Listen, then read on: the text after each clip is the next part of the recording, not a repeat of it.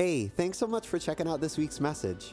This past Sunday, Pastor Tom shared on the topic of getting unstuck. Hey, if you feel like you're stuck in your walk with the Lord today, I, I pray that this message encourages you towards the incredible future that God is calling you to.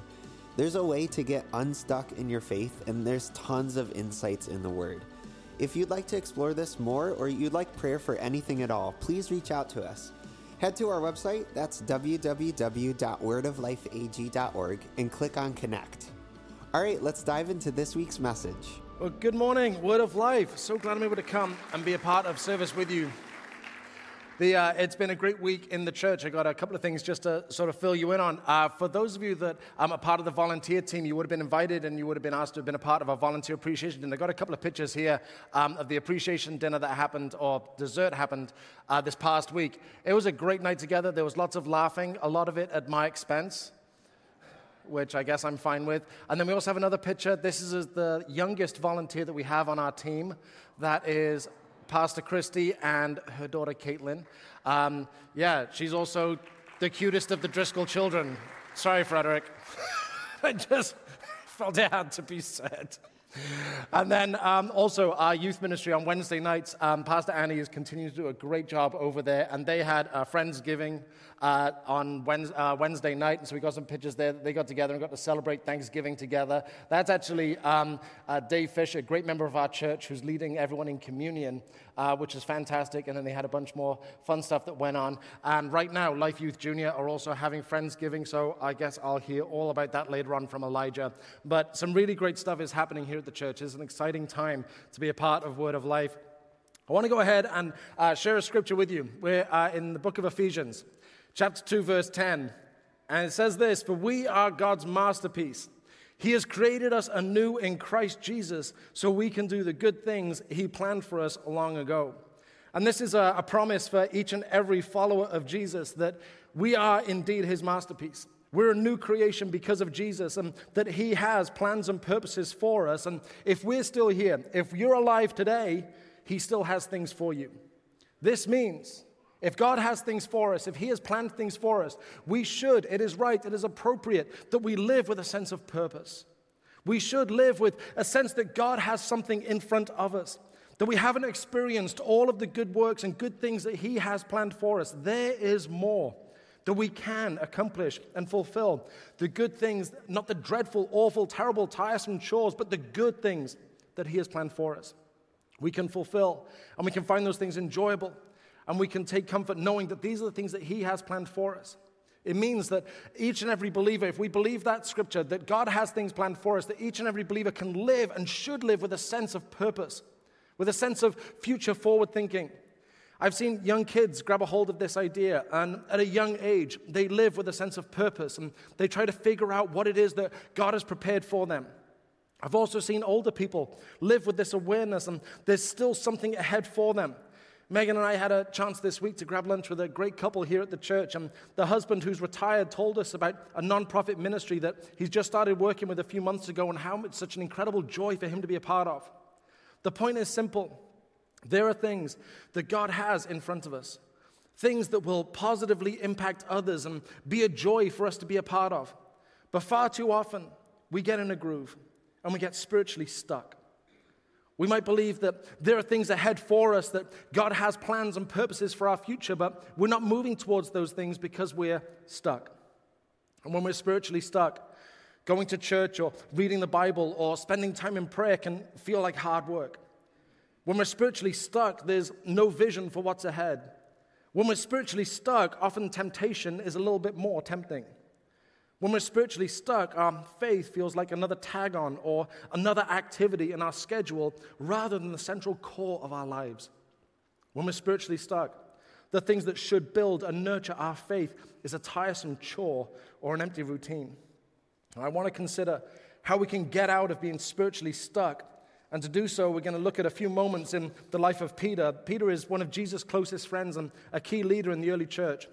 And we're going to start in Luke 22. This is shortly after the first communion. And Jesus is preparing the disciples for his arrest and crucifixion.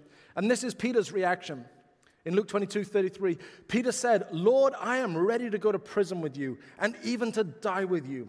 But Jesus said, Peter, let me tell you something.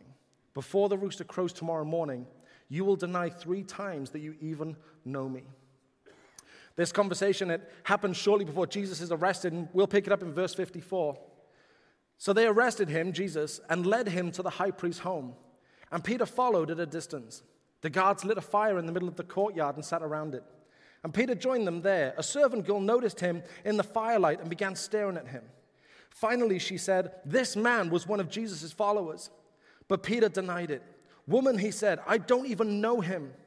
After a while, someone else looked at him and said, You must be one of them. No, man, I'm not, Peter retorted.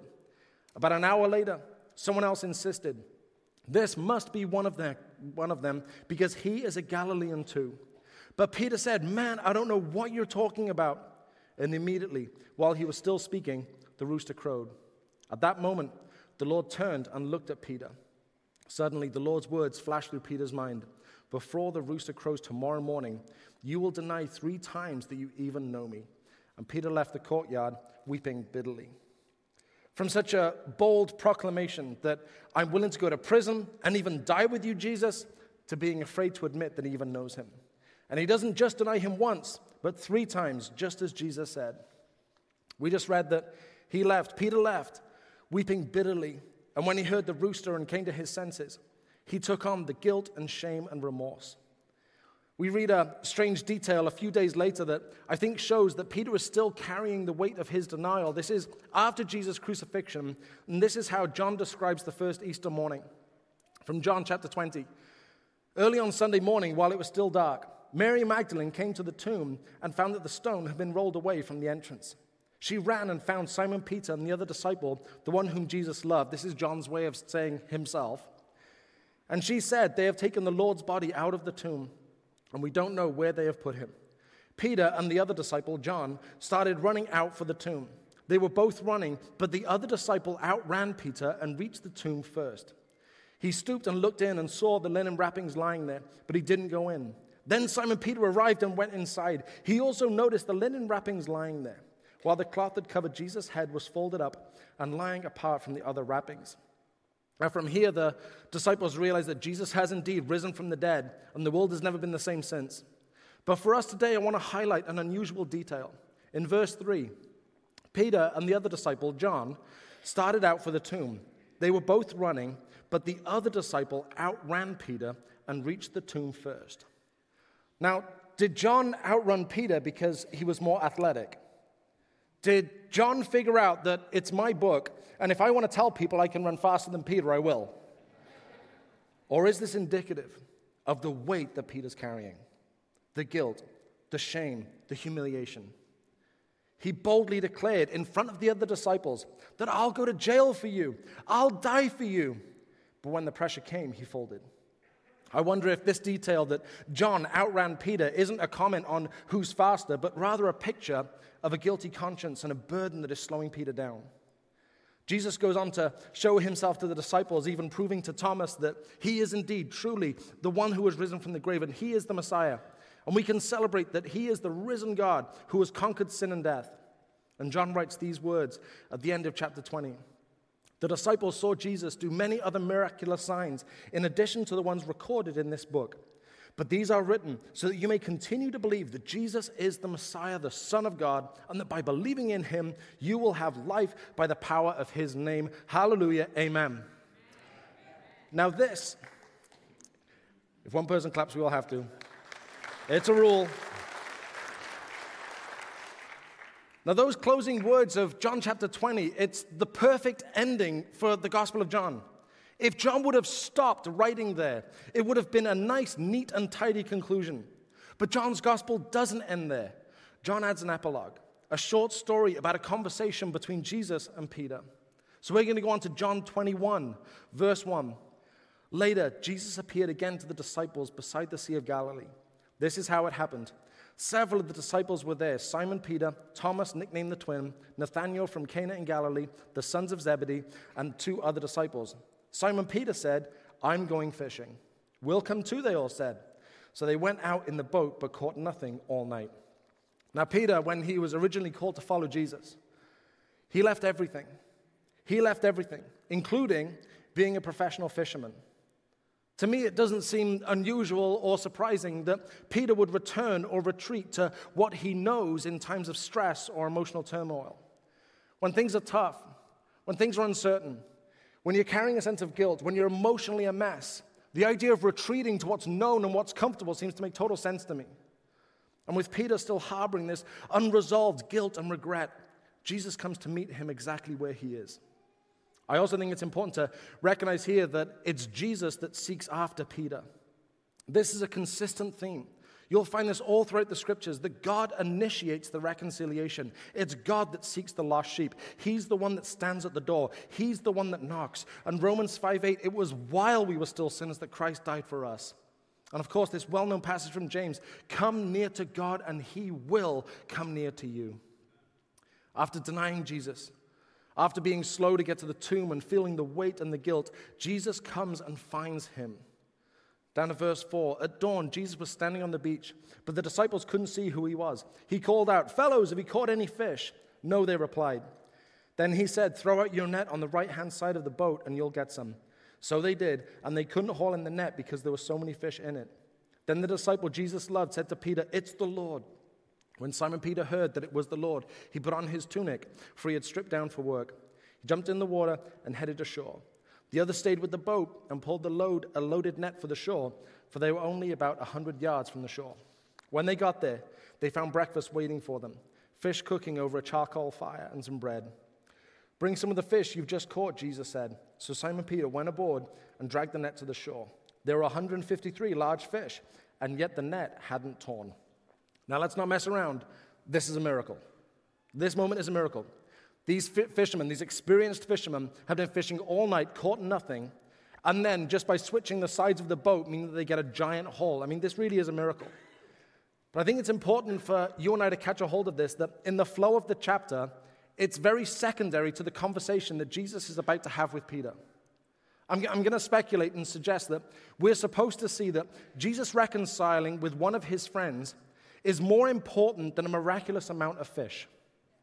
I believe that we should conclude that people finding peace and forgiveness is a higher priority than a miraculous amount of fish. Those fish were eaten or have rotten away, and it happened a long time ago. But the impact of Peter is still being felt throughout the whole world.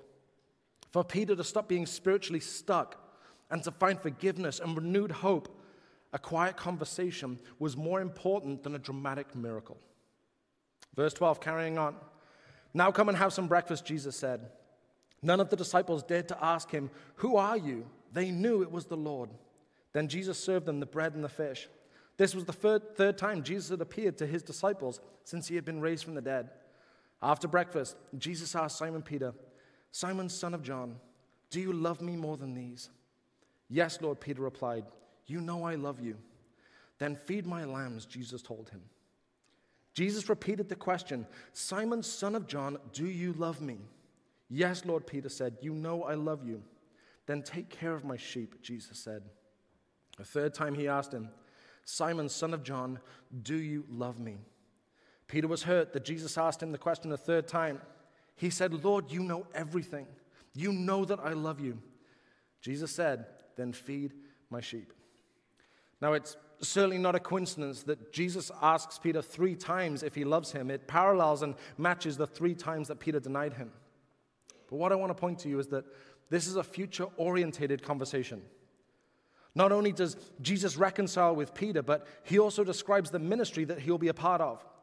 Jesus says, Feed my sheep. Jesus, who we know is the good shepherd, is sending Peter to be a shepherd also, to continue what he started.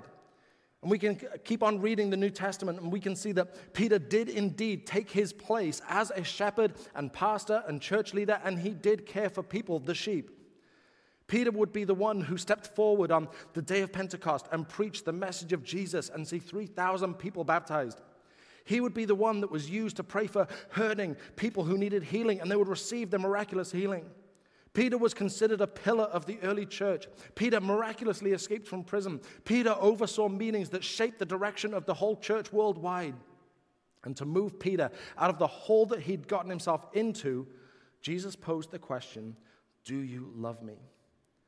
Maybe Peter answered quickly because he knew that the right answer is yes. But Jesus repeats the question twice. The repetition even starts to bother Peter, but it forces an honest, introspective weighing up. Do I love him? With all that I've seen, with all that I've heard, in all my moments of faithfulness and in all my moments of falling short, do I love him? And when Peter answers Jesus' question, yes, Jesus starts to lift him out of the mess he's in and starts to set his sight and his aim on the future. Go, live out the calling I have for you. Go, walk in the plans and purposes that I have for you, Peter. Peter boldly declared his faith. He declared that he was strong enough to endure prison and even death. And a few hours later, he found out that was not the case. In shame and humiliation, Peter goes into hiding. And upon hearing that Jesus was no longer in the tomb, we see Peter weighed down by guilt, slowly getting to the empty tomb.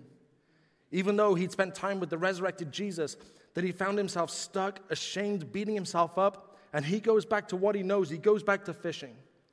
But Jesus initiates a meeting. He makes the boys some breakfast. And he asks Peter to evaluate and honestly consider what's important. Jesus asked him three times, matching the three times Peter denied him three times to weigh up what Jesus means to him. And as Peter tells Jesus that he does indeed love him, Jesus starts to give Peter hope and vision for his future. The rest of the New Testament shows us that Peter did indeed move on from this. He didn't spend the rest of his life hiding and ashamed, but he got out of the rut he was in and embraced the future that the Lord had for him. Now, this is, of course, a specific moment in the life of Peter it shows us the forgiveness of Jesus. It highlights his desire to reconcile and restore us. It shows his ability to give us a future and a purpose. But today I wonder how many of us would identify with Peter. How many of us feel stuck? The book of Hebrews says in chapter 12, let us strip off every weight that slows us down, especially the sin that so easily trips us up, and let us run with endurance the race that God has set before us. What we just read, it says every weight that slows us down. The, the writer says, especially the sin that trips us up. But every weight includes a lot more than the things we may point to as sinful. The things that can slow us down might be busyness or distractions or past hurts or unresolved guilt. Peter had denied Jesus and felt terrible about it. You may or may not have a reason for deep regret like he did, but do you feel stuck? Whether your reason for feeling stuck is something that we could point to as saying this is sinful, this is unbiblical, that's not the point. The point is, do you identify with Peter that feeling of being stuck, of being slowed down in your pursuit of Him, slowed down in your faith? Do you feel that things like reading the Bible or even being in church this morning is just hard work? Is the thought of getting up and spending some time in prayer in the morning, is it just daunting? Is the idea of getting in a small group or all the different things that we would say, these is good things for nurturing your faith, does it all just seem tiring and something you wish you didn't have to think about? Do you feel spiritually stuck? There could be any number of reasons that you or I may feel spiritually stuck, but I would guess it would show itself in a few different ways. Firstly, I think that it would show itself in us being apathetic. That we would find spiritual things tiring and we would maybe even hold on to unforgiveness and maybe we would hold on to guilt or maybe there's no desire or belief that things can change. Whatever the reasons we may be spiritually stuck, it may be wildly different from Peter. You may not even know why you feel like this, but nevertheless, you feel stuck. And just like Peter, and so many other examples in the Bible, it's God that initiates the reconciliation. It's God that invites us to step forward from where we are and let's remind ourselves of that verse from Ephesians. For we are God's masterpiece. He has created us anew in Christ Jesus so we can do the good things He planned for us long ago.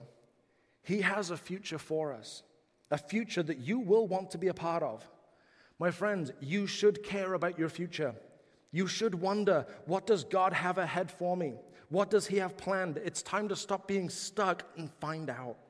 It's time to stop being apathetic or lost in guilt. It's time to be brave enough to pray about the future. It's time to let go of the things that are keeping you stuck. And how did Jesus get Peter to think differently and break out of the rut that he was in? It was those introspective, deeply personal questions Do you love me? If we're going to move forward, you need to wrestle that question. If you're going to stop feeling spiritually stuck, you need to spend time wrestling that question Do you love me? If you or I are going to move forward into whatever God has for us next, We have to break out of that feeling of being stuck. And from Peter's example, we can see the importance of Jesus' question Simon, son of John, do you love me more than these? As I was getting ready for this morning, I read this in a book. I thought I'd share it with you. The question that Jesus addresses to Simon Peter and the seriousness of the encounter is underlined by Jesus' use of Peter's full name. Is not concerned with impulsive action, however, courageous, but with Peter's heart. Do you love me more than these? This is the most important question. Does Peter love Jesus unselfishly and unconditionally more than he cares for fishing with all its trappings or anything else? Peter's immediate response is affirmative Yes, Lord, you know that I love you. He makes no reference to any other claims on his love. But words are not enough, for there is a mission. Converts are to be cared for, the lambs are to be fed. Twice more, Jesus asked Peter the question Do you love me? without making reference to any other matters. Each time there is a positive answer. Finally, Peter responds, Lord, you know all things. Jesus knows Peter's heart whether his act of repentance has truly brought him back in undying love. Jesus is not asking about an ascending or descending scale of love here, but whether Peter loves him so deeply and personally that he will faithfully obey him in the mission which he is being given. It is not a question of how many green leaves come forth in Peter's life, but how much fruit he will bear because he is abiding in Jesus' love. Peter will care for all the sheep, feed the young ones, discipline the stubborn ones, and tenderly watch over the old ones there is restitution and healing. Peter is home. And we know from the rest of the New Testament that Peter did indeed take his place in God's plans. He did continue what Jesus started, and along with the other apostles, he ended up changing the whole of human history. While I don't know what God may have for you and what your future may hold, I believe that there are things ahead for each and every believer. There are purposes and plans. There are ways we can help people to relieve their suffering, to help with practical needs. I believe there are ways we can spread the message of Jesus to a generation that needs to hear.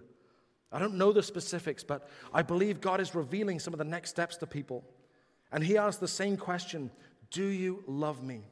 And if we answer yes, then Jesus replies with the same authority and certainty than He did to Peter Then go and live the future I have prepared for you. Do you love me? Then take a chance on something. Do you love me? Then take the first step into what I've called you to. Do you love me? Then don't give up on the dream. Do you love me? Then tell someone about what you're hoping for. Do you love me? Then find the right people who can help you. Do you love me? Then approach the future with a renewed sense of boldness. Do you love me? Then let's start fulfilling the things that God has planned for you long ago. In all of this, I wonder if we need to start valuing quiet again. I noticed a few years ago for myself in my own life that the amount of time that things are quiet is very few. It's very rare.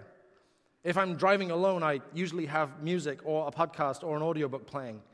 If I'm home alone, I normally take the chance to watch a movie Megan's not interested in.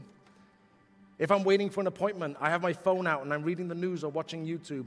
Even when I'm reading the Bible, I usually have worship music playing. Now, none of this is bad or evil, but where's the quiet? Where's the opportunity for me to reflect and think and question do you love me?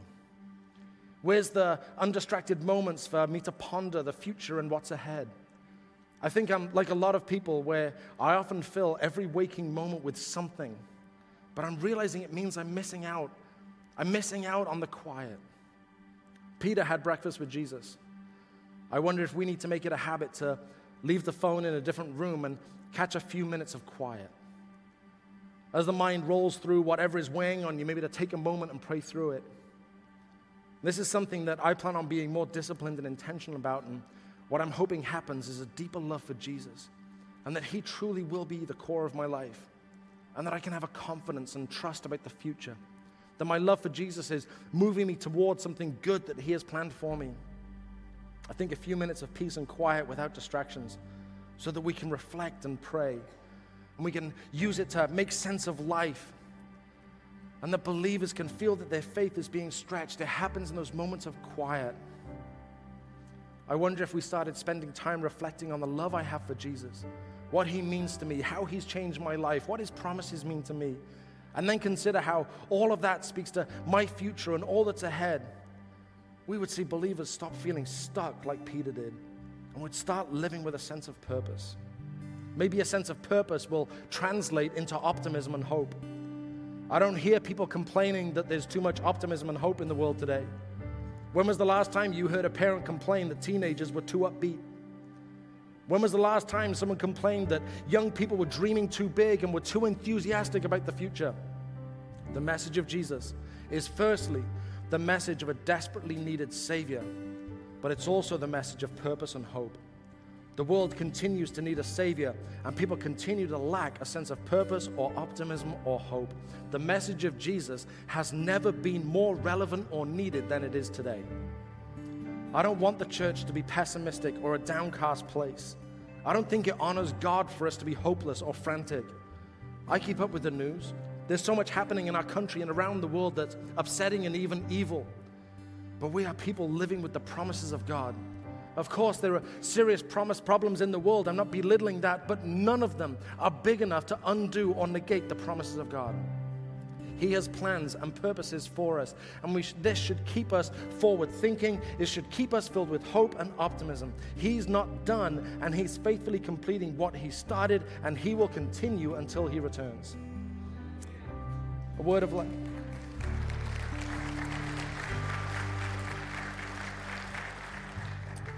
Word of Life has always, since the church was first planted over 40 years ago, has always had a strong conviction that we're to be an outward focused church, that we want to be a light in the community. And our message, the message of Jesus, is a message of forgiveness and grace. Our message is of a Savior that He's restored a relationship with God the Father, that we have a chance to repent and to change. This is a message of hope. And I will never understand how the message of Jesus is somehow packaged and misrepresented as angry, judgmental bitterness. As we read John's account of Jesus cooking fish on the beach to rebuild his relationship with Peter, I didn't read any anger. I didn't see any bitterness.